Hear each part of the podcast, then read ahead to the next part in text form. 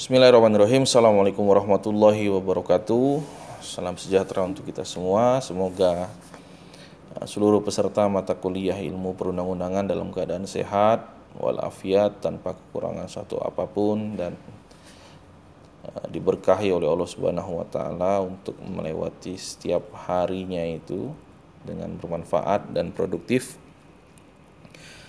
Uh, pertama, uh, tentu saya sudah cukup uh, jelas ya memberikan eh, konsepsi-konsepsi uh, mengenai mazhab hukum positif yang ada di Indonesia.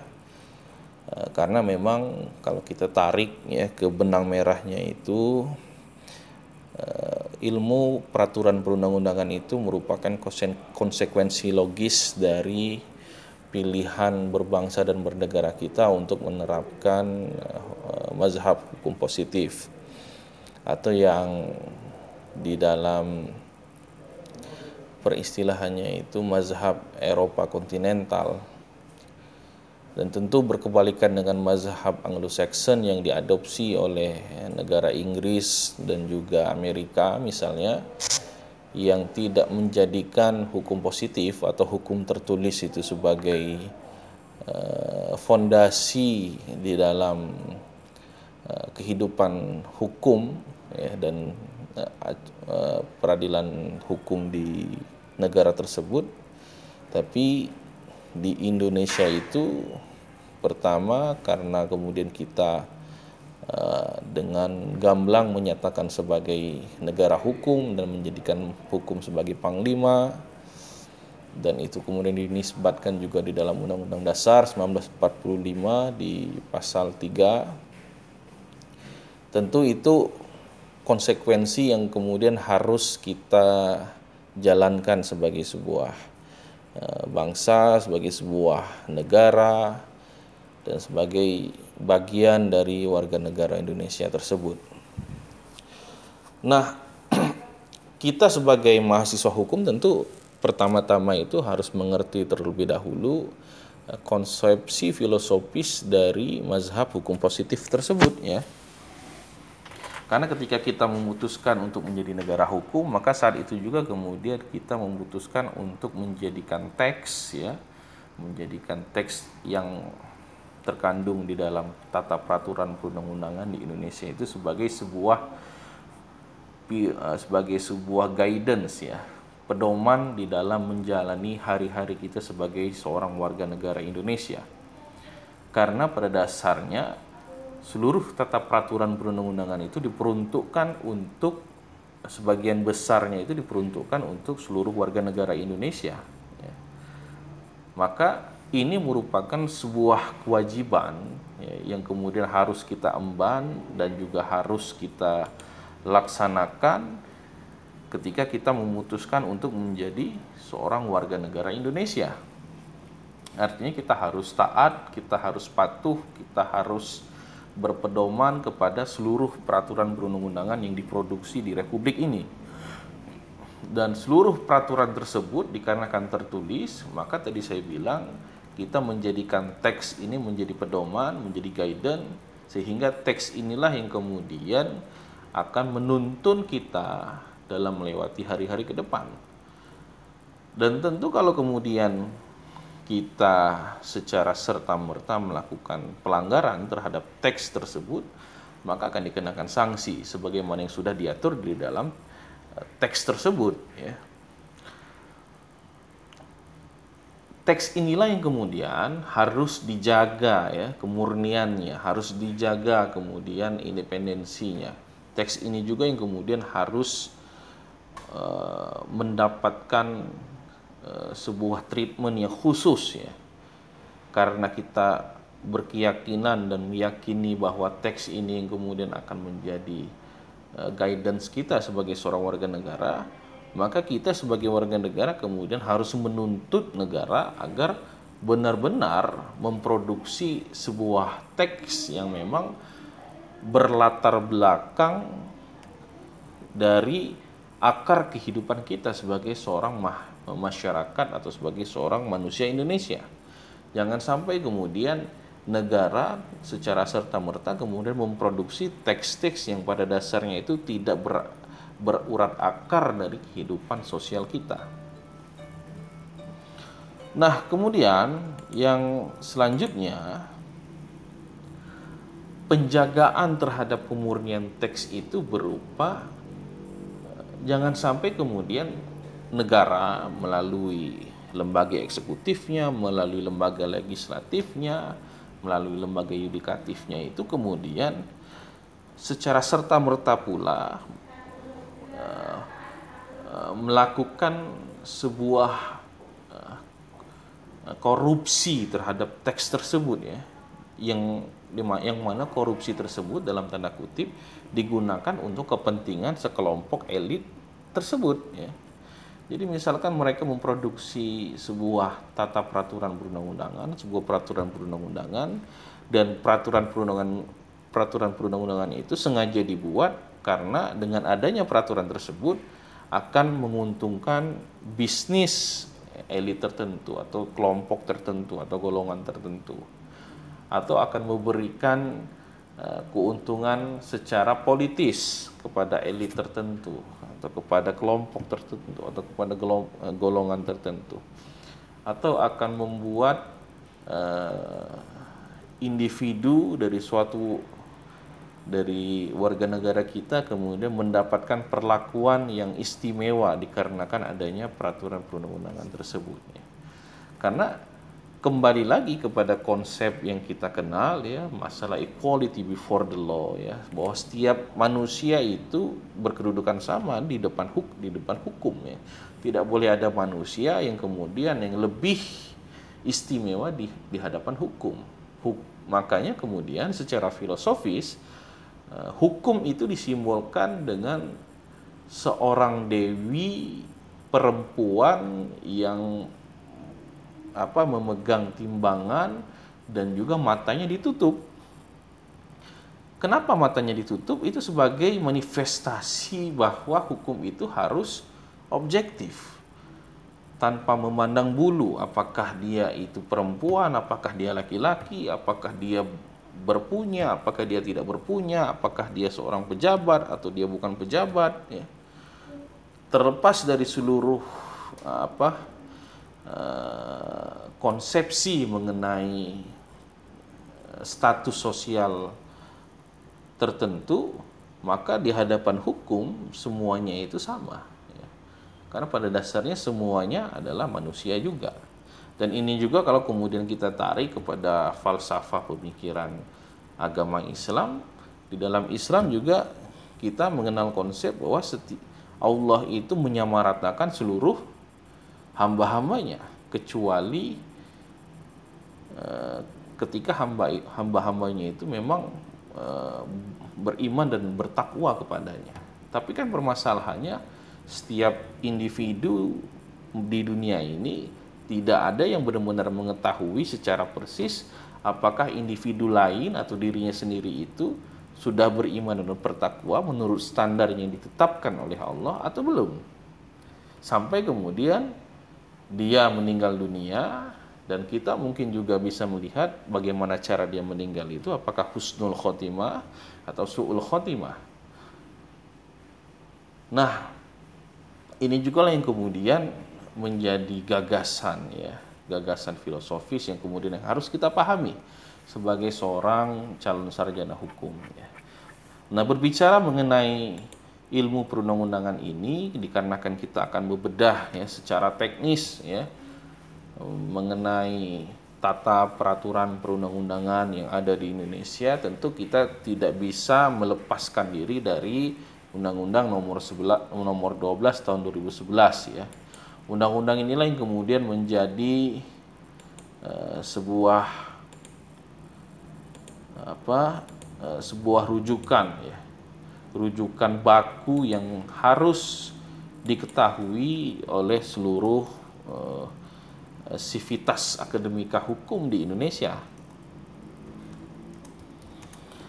Kenapa begitu? Karena di di undang-undang ini kemudian kita menjadi tahu bahwa undang undang-undang yang mana saja yang lebih tinggi dibandingkan undang-undang yang lain. Ya. Karena di situ diatur mengenai hierarki tetap peraturan perundang-undangan. Di situ juga dijelaskan mengenai apa yang dimaksud dengan undang-undang dasar.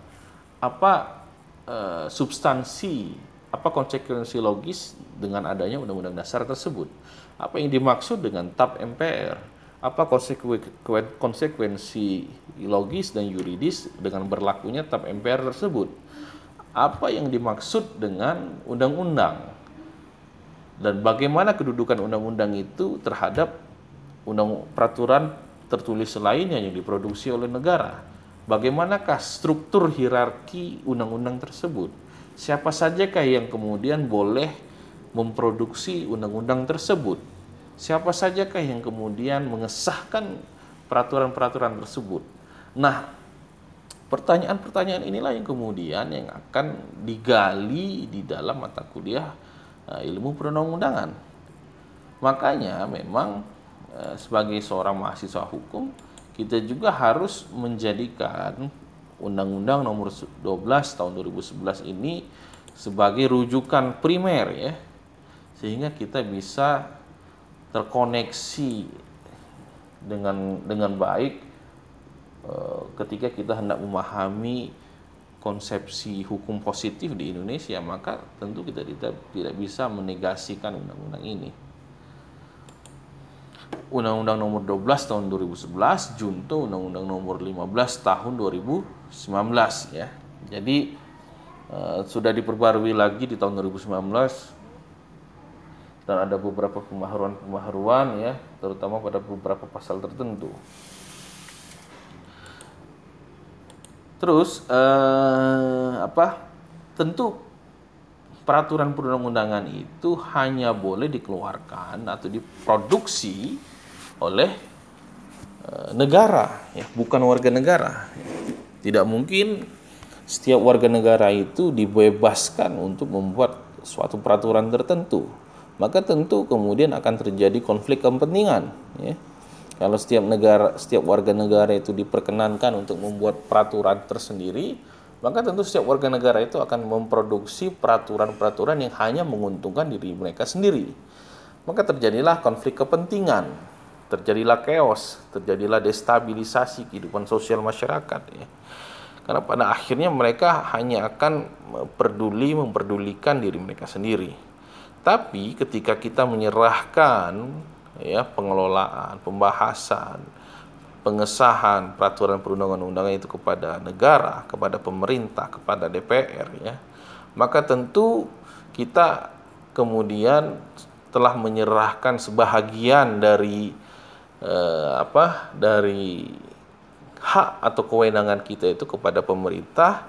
Makanya kemudian kita kalau kemudian merasa ada sesuatu yang janggal, ada sesuatu yang menurut uh, akar intelektualitas kita itu tidak sesuai dengan kehendak masyarakat secara kolektif ya maka tentu kita bisa kemudian uh, me mereview ya atau judicial review mereview peraturan-peraturan tersebut melalui berbagai mekanisme yang sudah diberikan atau ditentukan oleh negara.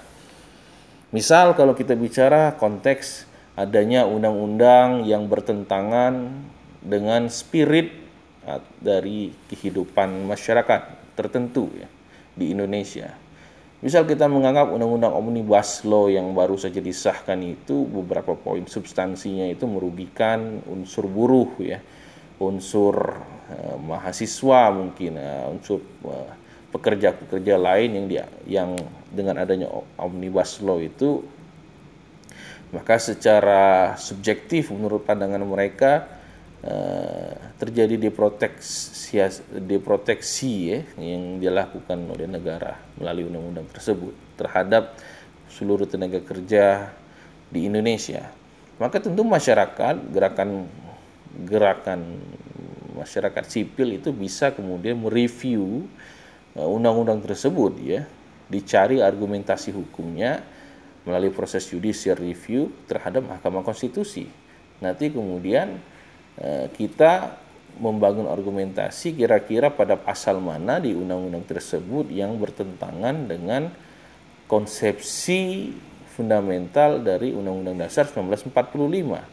Maka tentu nanti Mahkamah Konstitusi melalui kesembilan hakimnya itu akan uh, menyimak argumentasi kita dan melalui kepakaran mereka, mereka akan memutuskan kira-kira uh, berdasarkan uh, seluruh timbangan-timbangan teoritis, filosofis, teologis, ya, sosiologis, ya, yuridis, uh, apakah argumentasi tersebut bisa diterima sehingga kemudian uh, judicial review mereka itu kemudian diterima sehingga pasal tersebut harus dibatalkan demi hukum ya karena bertentangan dengan undang-undang yang lebih tinggi yakni undang-undang dasar atau ditolak dikarenakan memang argumentasi tersebut tidak membuktikan secara ansih uh, tuduhan-tuduhan yang disampaikan tadi. Jadi di dalam di dalam sistem tata hukum di Indonesia pun kita sudah membangun sebuah tradisi eh, dialektika antara rakyat dan negara ya. Jadi kalaupun kemudian negara dianggap rakyat melakukan eh, potensi eh, yang mampu mendelegitimasi kedudukan rakyat melalui suatu peraturan perundungan tertentu, maka rakyat juga bisa melawan balik melalui proses judicial review yang dilakukan kepada Mahkamah Konstitusi. Kalau ada peraturan tertentu di bawah undang-undang yang bertentangan dengan undang-undang maka dilakukan uh, ke MA ya Mahkamah Agung. Kira-kira seperti itu. Nah, uh, landasan keberlakuan suatu peraturan perundang-undang itu pertama setidaknya itu ada ada tiga ya. Landasan filosofis itu berkaitan dengan ideologi negara. Kita harus menarik kira-kira undang-undang omnibus law misalnya itu kira-kira ada kaitan apa dengan ideologi negara kita? Misalnya Pancasila. Kira-kira substansi yang terkandung di dalam omnibus law itu uh, merupakan su sebuah pengejawantahan dari nilai Pancasila yang keberapa Nah, tentu sebagai uh, representasi dari pemerintah, tentu pemerintah lah yang kemudian bertugas untuk memikirkan kira-kira substansi omnibus law itu merupakan pengejawatan dari uh, sila keberapa di Pancasila? Apakah sila pertama, kemanusiaan uh, ketuhanan yang Maha Esa, atau sila kedua, kemanusiaan yang adil berada, atau sila ketiga persatuan ini, satu sila keempat kerakyatan yang dipimpin, atau sila kelima keadilan sosial bagi seluruh rakyat di Indonesia. Nah, itu landasan filosofisnya. Maka setiap undang-undang atau setiap tata peraturan perundang-undangan itu harus memuat landasan filosofis. Yang kedua adalah landasan sosiologis ya. Bahwa peraturan perundang-undangan yang dibuat oleh pemerintah dan didiskusikan, dibahas bersama DPR itu harus berkaitan dengan kondisi atau kenyataan yang tumbuh dan hidup di masyarakat ya.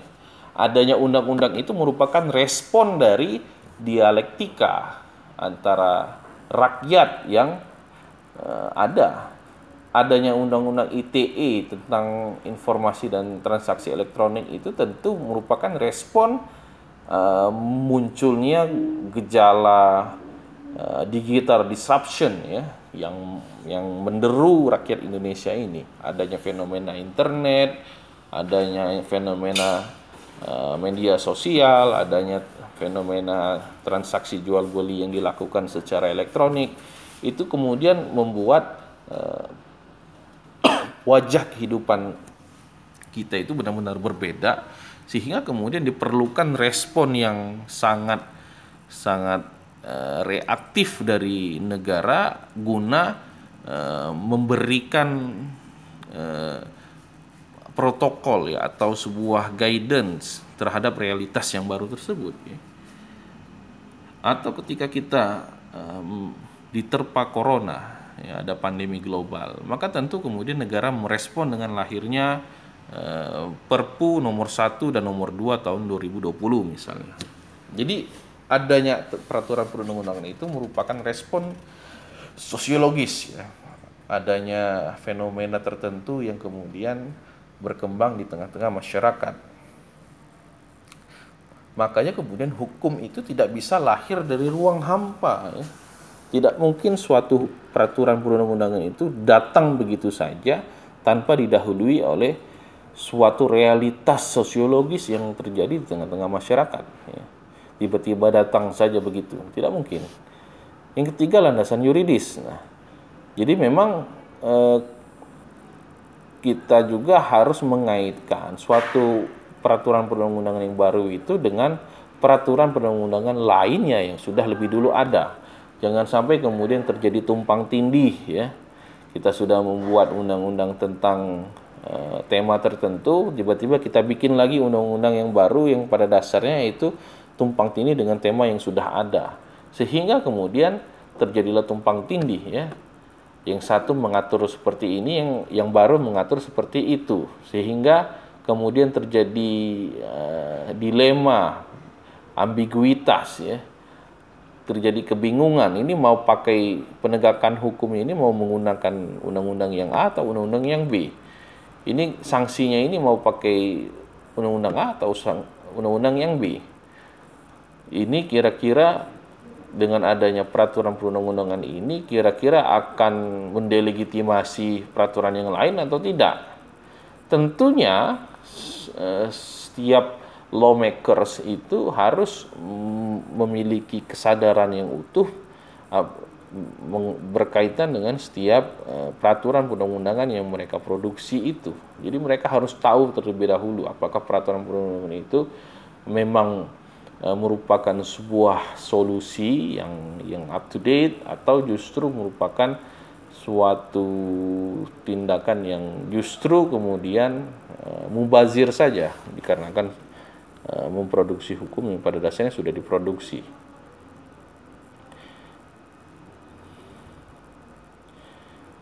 Uh, prinsip peraturan perundang-undangan ya pertama itu asas peraturan perundangan selalu peraturan perundang-undangan ya. Yang kedua hanya peraturan perundangan tertentu saja yang dapat dijadikan landasan yuridis. Yang ketiga peraturan perundang-undangan yang masih berlaku hanya dapat dihapus, dicabut atau diubah oleh peraturan perundang-undangan yang sederajat atau yang lebih tinggi. Kemudian peraturan perundang-undangan harus mengesampingkan peraturan perundang-undangan yang lama. Peraturan perundang-undangan yang lebih tinggi mengesampingkan peraturan perundang-undangan yang lebih rendah peraturan perundang-undangan yang bersifat umum setiap jenis peraturan perundang-undangan materinya berbeda-beda. Ya jangan sampai sama seperti yang saya sampaikan tadi. Nah uh, hierarki peraturan perundang-undangan itu pertama ya berdasarkan uh, undang-undang nomor 15 tahun 2019 junto undang-undang nomor 12 tahun 2011 itu pertama adalah undang-undang dasar 1945 jadi inilah konstitusi kita. Kalau saya bilang konstitusi artinya Undang-Undang Dasar 1945. Jadi inilah konstitusi kita, konstitusi bernegara di Republik Indonesia. Uh, inilah yang kemudian menjadi guidance, menjadi menjadi apa dasar fundamental dan rujukan bagi undang-undang di bawahnya. Di bawah Undang-Undang Dasar 1945 itu ada TAP MPR ya, ketetapan MPR.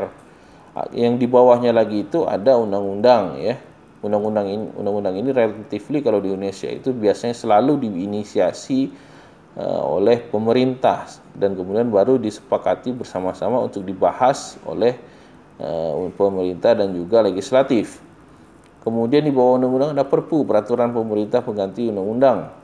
Jadi undang-undang ini merupakan hak istimewa yang dimiliki Presiden Republik Indonesia ketika dia melihat bahwa selama masa periode kepemimpinannya itu kemudian akan ditemui begitu banyak sekali dinamika di lapangan, maka kemudian eh, dinamika itu direspon melalui eh, lahirnya Perpu atau peraturan pemerintah pengganti undang-undang. Dikarenakan kalau eh, harus melalui prosedur pembuatan eh, undang-undang tentu lama ya, harus konsultasi dulu, harus mendengar aspirasi dari setiap golongan masyarakat, dibahas di DPR. Jadi karena rentang waktunya itu sangat lama, sementara ada insidental tertentu yang penting dan mendesak, maka lahirlah peraturan perundang-undangan.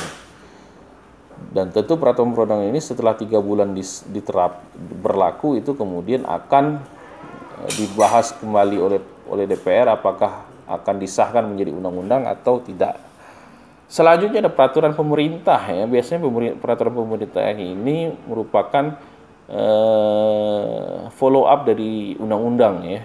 Jadi merupakan petunjuk teknis ya hal yang lebih teknis lagi. Kemudian ada keputusan presiden. Ini keputusan presiden ini hanya berlaku secara normatif saja. Kemudian ada peraturan daerah. Jadi setiap gubernur, bupati, wali kota itu bisa merancang peraturan daerahnya sendiri. Tentu kemudian setelah berkonsultasi dan berdiskusi dengan DPRD tingkat 1 maupun tingkat 2. Perda ini hanya berlaku sebatas eh, di mana daerah itu saja ya. Misal perda yang dikeluarkan oleh Gubernur Sumsel maka tentu hanya berlaku untuk masyarakat yang berdomisili dan tinggal men, eh, tinggal secara tetap di Sumatera Selatan.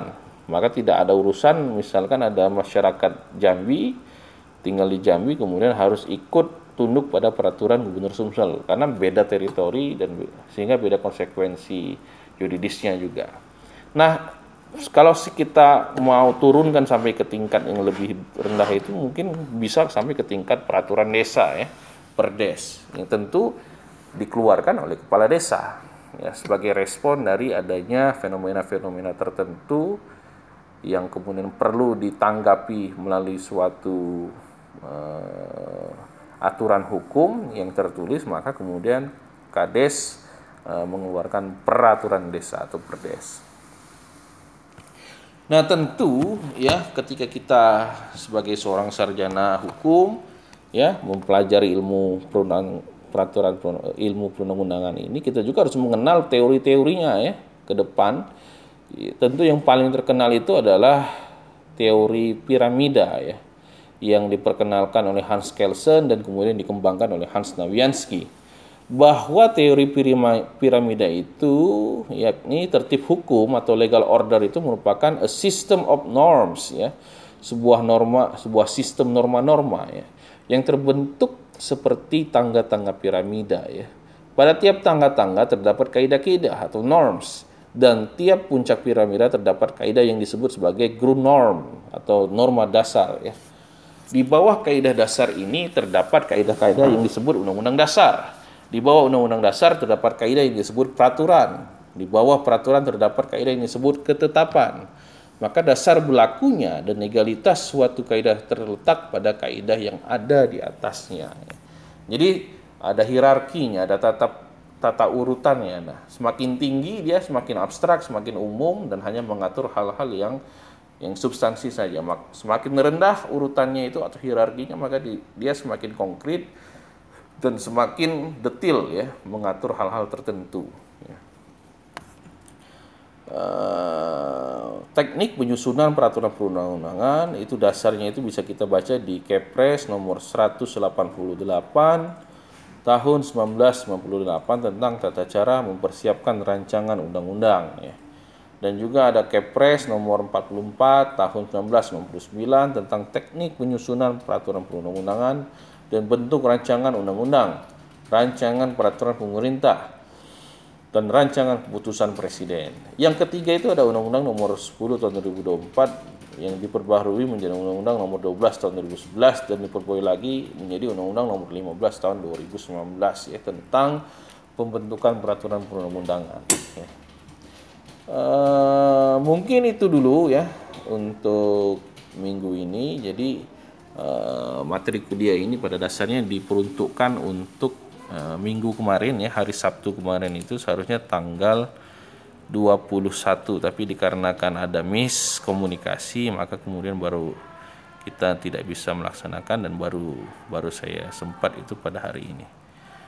Jangan lupa untuk absensi agar dibuat kemudian uh, tugas individu jangan lupa dikumpul ke email saya mid semester juga jangan lupa di follow up ya Akhirul kalam. Assalamualaikum warahmatullahi wabarakatuh.